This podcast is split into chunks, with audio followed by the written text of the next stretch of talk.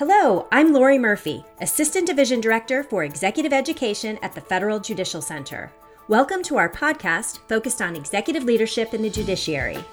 Our first episode is about accomplished executives at the top of their game who failed spectacularly. It might seem odd to launch our podcast talking about failure, but studying failure, as our guest discovered, is an excellent way to learn how to be successful.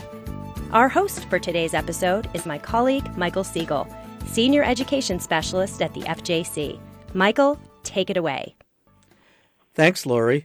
I'm excited to introduce Professor Sydney Finkelstein, author of Why Smart Executives Fail and What You Can Learn from Their Mistakes. Sydney currently serves as the Steven Roth Professor of Management at the Tuck School of Business at Dartmouth University in Hanover, New Hampshire. He's conducted executive training programs all over the world. Thanks so much for joining us, Sydney. Thank you, Michael. Tell us, what was your inspiration for writing the book, Why Smart Executives Fail and What You Can Learn from Their Mistakes? Well, you know, I had heard and read, and many of us have, so many books from CEOs um, about how great they were and successful they were, or by consultants talking about a couple of their clients and giving us uh, yet another formula for success. And when you go and look at the companies everyone was writing about two or three or five years later, you discover they weren't doing so well. And so we were really missing something big. And, and I thought, you know, everyone knows people make mistakes, companies, organizations struggle and, and, and stumble sometimes. Why isn't anyone analyzing that? Why isn't anyone writing about that? And that really was the major impetus for me to get uh, get into this topic. It's an important addition to the research. And the research for the book began in 1997 and included 197 interviews with the executives and their associates in some 50 organizations.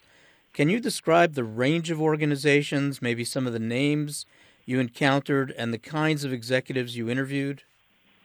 Uh, yes, absolutely. So it was a really broad range of organizations um, from different uh, different countries, uh, different industries, um, companies like uh, Rite Aid in far- in uh, in pharmacy to uh, Sony, um, um, from Japan to uh, uh, to Wang Labs in the uh, in the U.S. Um, and, uh, and and many others. And the, the senior executives themselves were very very uh, successful. Um, that was one of the hallmarks of what I discovered. They were really successful until they weren't, and they ended up doing a bunch of things that uh, were were mistaken. Uh, and um, sometimes people say, you know, about senior executives, they they uh, they never saw it coming, or um, it was a random event, and, and they had to had to deal with it, and it didn't work out so well. But what I uh, what I realized from talking to these senior executives and doing the research we did is how how often was the case, pretty much always, that they were culpable. They had done something they shouldn't, or they had not done something that they should have. Amazing. And what other common characteristics of these executives did you discover? Well, uh, tremendous self-confidence, and I'm not against self-confidence. I think you need to be self-confident to be successful at pretty much anything. But I think they they probably went a little too far in that direction. They were off the charts. Big egos, of course. They really believed they were the ones that had uh, uh, that knew more than everyone else. I talk about them as uh, people that felt like they had all the answers, that uh, uh, that felt like they had to be the center of uh, center of attention, that just refused to learn new things. They thought they had it worked out. They were they were not really focused on learning, and uh, um, and all those things were, were really came out to uh, to bite them in a pretty bad way when uh, when they faced challenging circumstances. Yeah, boy, that comes through in your book. And when I read your book, I found myself shaking my head in disbelief about how smart executives failed to respond to changing conditions in the market. They believed that what worked for them in the past would continue to work for them in the present and the future. You offer examples, for instance, of executives from Barney's clothing store, Wang Laboratories, and Rubbermaid, to name just a few. Can you elaborate on one or more of these examples? Oh, sure. Well, you know, take uh, take Rubbermaid. I mean, what a what a brand, what a product, what a company, uh, making uh, literally hundreds of rubber-based toys and uh, and products, and they were flying high. They were known as an innovative powerhouse, and throughout the uh, 70s, 80s, and into the 90s, even they were uh, they were doing great. In fact, in the early 90s, they were listed by Fortune magazine as America's most admired company. I mean, that's more admired than you know GE at that time or IBM or Microsoft. And uh, what happened to them is that they thought that their model, their formula of being innovative and continuing to do what that what had, what had always gotten them to the winner's circle, they thought that was the the right answer without any limit. And what happened is uh, the world changed. In particular, as you get into the mid to late 90s, the rise of the big box retailers, Kmart, but obviously Walmart, Car- Carrefour in uh, in Europe, uh, and these are giant companies. And you know, Walmart would go to Rubbermaid and they said, you know, we love your innovation. That's great. Keep it keep it up, but your price is too high, and you're not able to deliver in a way that is consistent with our warehousing and logistics system, and you need to fix that. And and, and Rubbermaid, they they they had just total turmoil because their formula, again, innovation. What they were discovering is that that actually wasn't the pathway to success at, at uh, moving forward uh, because the world had changed, and they were unable to adapt to adjust. And Rubbermaid uh, quickly plummeted in the fortune rankings, and in fact ended up being acquired by another company. It's now a division of a um, of a conglomerate of all things. Wow, reminds me of Bill Gates' statement what's the biggest threat to Microsoft? His answer was success. You One know, of the, there's a, yeah, there's a lot to that, actually, Michael. Yes. uh, uh, one of the reasons executives fail, Sydney, in your book, is due to the wonderful concept you introduce of organizational rigidity. In your book, you state all organizations have an installed base of ideas that define the managerial mindset and this installed base, I love that concept, is hard to overcome. You describe, for instance, how Motorola and other companies suffered from this malady. Can you explain this concept and how it stymies leaders? Yes, absolutely. Rigidity is is uh, is is when you think you uh, you have a system in place, a set of routines, and again, it often leads to your or had uh, had led to your success. Certainly, that was true at, at Motorola but you uh, you you start to kind of believe uh, you believe your own um, press reports. You start to believe that you've got it you've got it right, and uh, um, uh, the irony is, and, and this is a challenge for all organizations to be really really successful, especially as you get bigger. You have to develop strong processes, things that that work um, um, almost almost automatically, and you have to be really well organized. Uh, but as you build those things into an organization and they become deeper and more entrenched, they start to become not just kind of kind of processes to help you smooth your way through the the company, the organization to get things done. They start to become rigidities. They start to become hard uh, facts and walls that you can't break through. Um, and and you know Motorola as a, as a good example, being very um, very successful, of course, for a very long time, but uh, um, they they pretty much lost the game to Nokia and Ericsson um, when when those two companies brought in their own their own cell phones and brought in digital mobile uh, phones that Motorola, while they they were really strong in innovation and knew how to do, knew how to make digital mobile phones, chose not to do so because of that uh, that mindset that said, yeah, 43 million analog customers can't be wrong. That's a real quote, by the way, from the hmm. person running the cell phone division at Motorola. And the the the irony about this also is that you know, history repeats itself. Um, we're talking about Motorola, but just fast forward to BlackBerry Research in Motion. What happened to them? They were the hot product for a long time, and they were unable to adapt to um, iPhone and Samsung to some extent. So you you kind of see a a pattern happening over time where you have this uh, this success and you start to build systems and structures to support that and it creates this rigidity, this thing that makes it difficult to change and adapt. It locks you into where you are already. Wow, that's so interesting. And let me give you another organizational rigidity example from your book, which again I found really hard to believe. Apparently, the Boston Red Sox refused to appreciate the benefits of including African American players on their team for many years.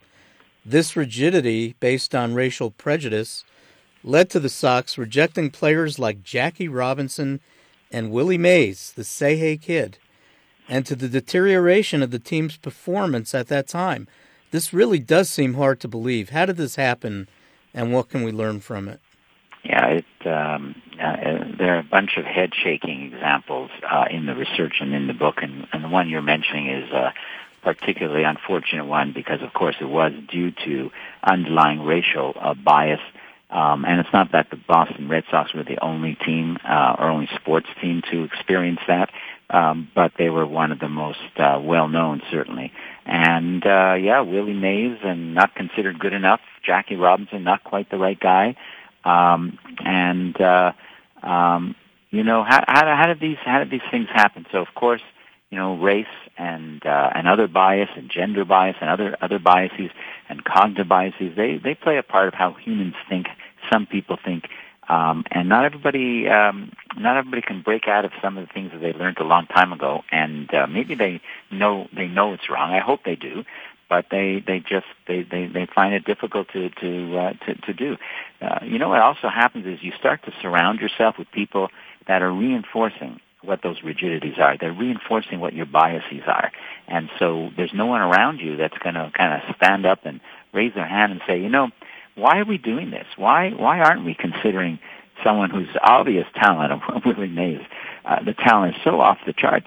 Um, why are we so narrow-minded? And people are afraid to speak up.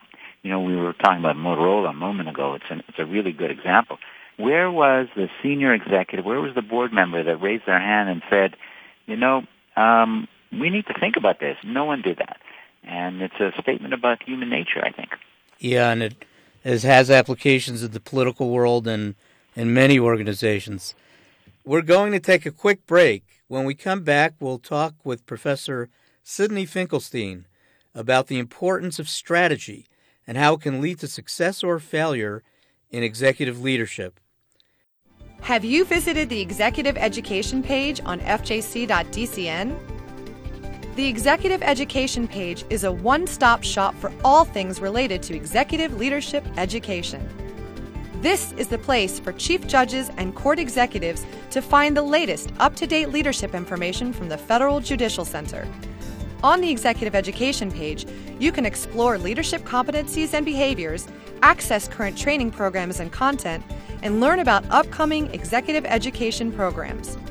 Now that we've piqued your interest, how do you get there? Go to the Education tab on fjc.dcn and click or tap on Executive Education. See you there. Welcome back. I'm Michael Siegel. I'm talking with Professor Sydney Finkelstein, author of Why Smart Executives Fail and What You Can Learn from Their Mistakes. Sydney, let's talk about executive strategy for a minute.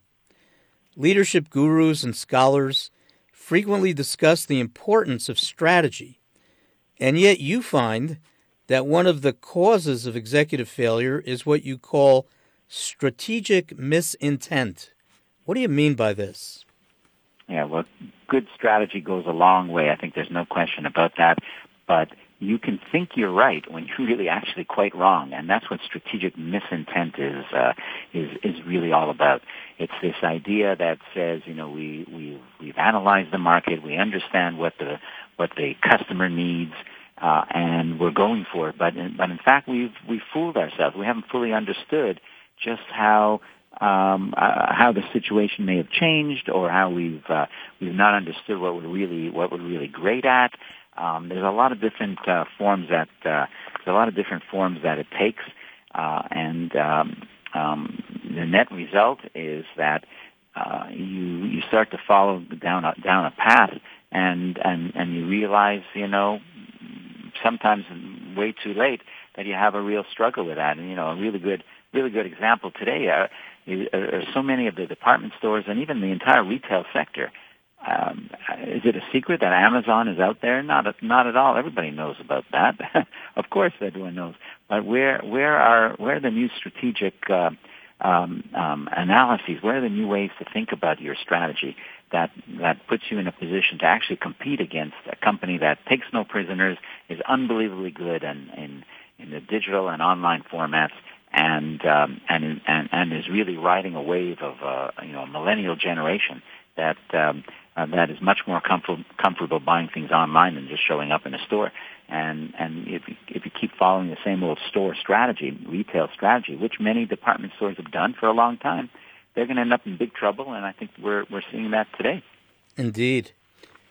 One of the surprising findings of your research is that vision can be detrimental to organizational success.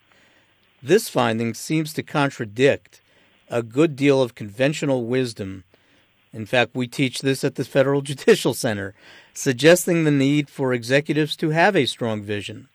How can vision get in the way? I don't. I don't want to leave the impression that vision or mission is a is a bad thing. The problem is that uh, you get uh, you get leaders that craft a vision that well, there's no other way to say it, but it, but it, but that it's wrong.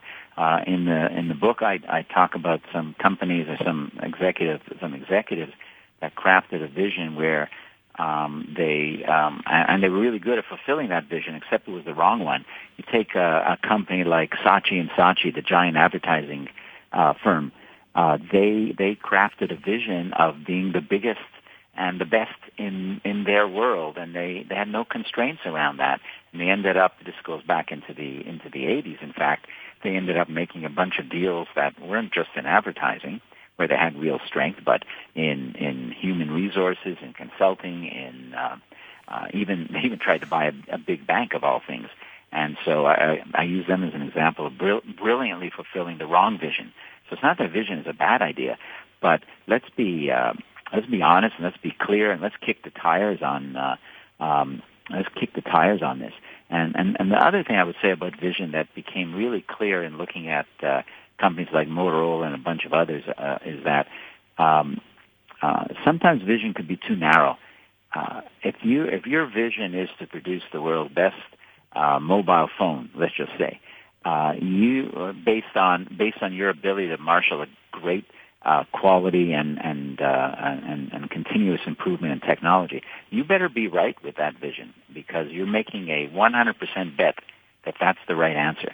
And the world's pretty complex, so I, I, I like the idea of, of, of a vision, but I like the idea that translates maybe if you take it one step lower into two or three fundamental goals because if you end up making um, again your your bet on only one possible uh, solution to the to, to your world and your problem, you, you you're you're bet you're betting everything, and you better you better be right. And many of the companies and leaders I studied uh, actually were not right at all about that. Well, so they became kind of obsessed with their own vision. Absolutely.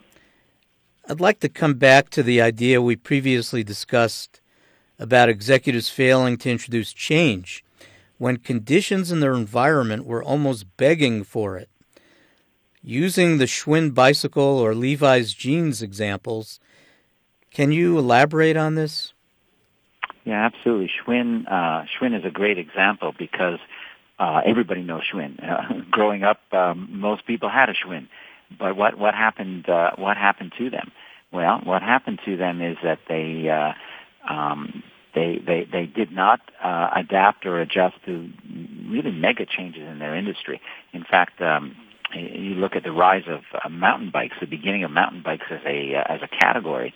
This became a this was a tiny blip on on the screen. There, in, in fact, there's this guy named uh, Gary Fisher out in California that uh, he and his friends invented the mountain bike, if you will.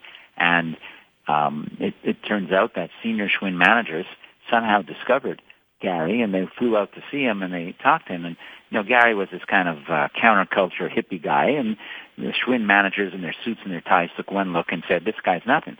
And they turned back to Chicago, went home to head office, and didn't do anything about that. And uh, and and so you know what what kind of mindset uh, what kind of mindset is that? Because Gary became a pretty big company, and uh, every every one of Schwinn's competitors went into the mountain biking business at some at some point, and Schwinn were uh, Schwinn was pretty much the last uh, company to do that. So to, to me, if we can extract kind of uh, um, not just the lesson, but what you can do about this, uh, I've um, I, I've always thought that there are three key uh, elements required to change and to change in any any significant way, and uh, and and Schwinn illustrates a lack of um, uh, ability in all three, but especially the first. The first is you have to be willing. You have to be willing to change the Boston Red Sox were not willing to adapt to, the, to a change in, in their talent pool, which is the rise of great African American ball players. Schwinn wasn't willing to uh, adapt to the change of uh, the rise of mountain bikes. So you have to be willing. And sometimes we we think, well, that's a that's an obvious, that's a no-brainer, but it's not.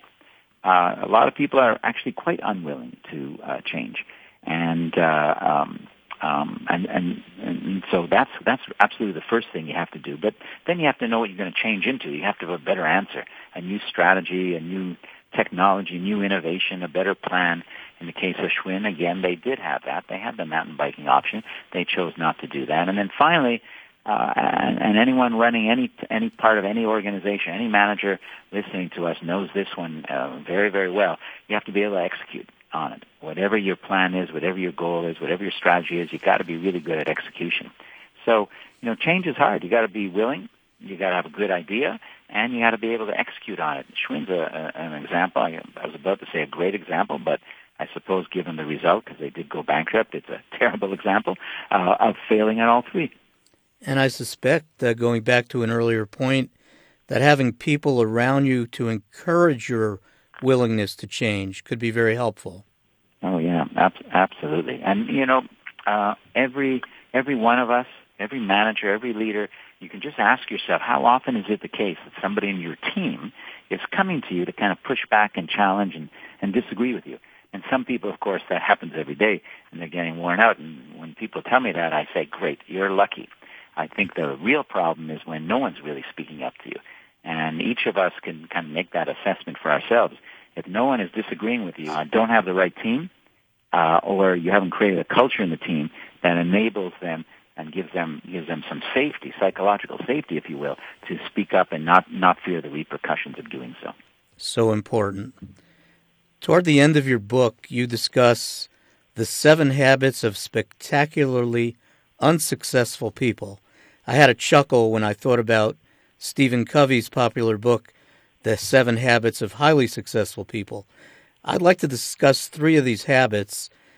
One, they think they have all the answers. Two, they ruthlessly eliminate anyone who isn't 100% behind them, which we just talked about. And three, they underestimate the major obstacles to success. Would you choose any of these to elaborate on for a minute? Yeah, they uh, um, they are rather remarkable. How often I saw exactly the same the same things that you're describing, uh, these seven habits, if you will. Uh, let's uh, let's uh, let's talk about the the obstacles one. The fact that they underestimate um, obstacles and the and the importance of those obstacles, and as a result, think they can plow through everything. Uh, if you, uh, there's an interesting insight here about leadership in general. Things that are really good for you, things that are that help you become successful uh, if you continue to do them and you don't adapt and change uh, and grow, uh, then they can actually they can actually hurt you. It's almost like the the ancient Greek tragedies. You know, they uh, what was the theme? Those things that get you to the top, if left unchanged, will also lead to your eventual downfall. Well, this point about obstacles is exactly that because no one no one's going to be successful if if uh, as soon as you run into into some interference, as soon as you run into some difficulty, we turn back and we don't have the resilience, we don't have the the perseverance to kind of, to kind of figure things out. We have to have that. We have to have that ability, and I bet we couldn't find a successful person that hasn't figured out a way to get through barriers in the past. Uh, but uh, uh, at some point, you you know it's the, the, the data are overwhelming, and you and you need to start to listen and, and recognize, you know what, perseverance and resilience are not the right answer now. Adaptation, agility, and change is the right answer. At the end of your book, you say the smart executives profiled in this book did not intend for disaster to strike, but it did because they weren't aware of the insidious and sometimes complex ways in which failure emerges in organizations. The executives you describe were decent, mostly highly successful, as you mentioned, and intelligent people who certainly did not intend to fail. How could court executives learn from their mistakes? Well, there's a lot of things. Uh, there, are a lot of things that are possible. I think uh, no, number one, uh, let's get serious about practicing some humility.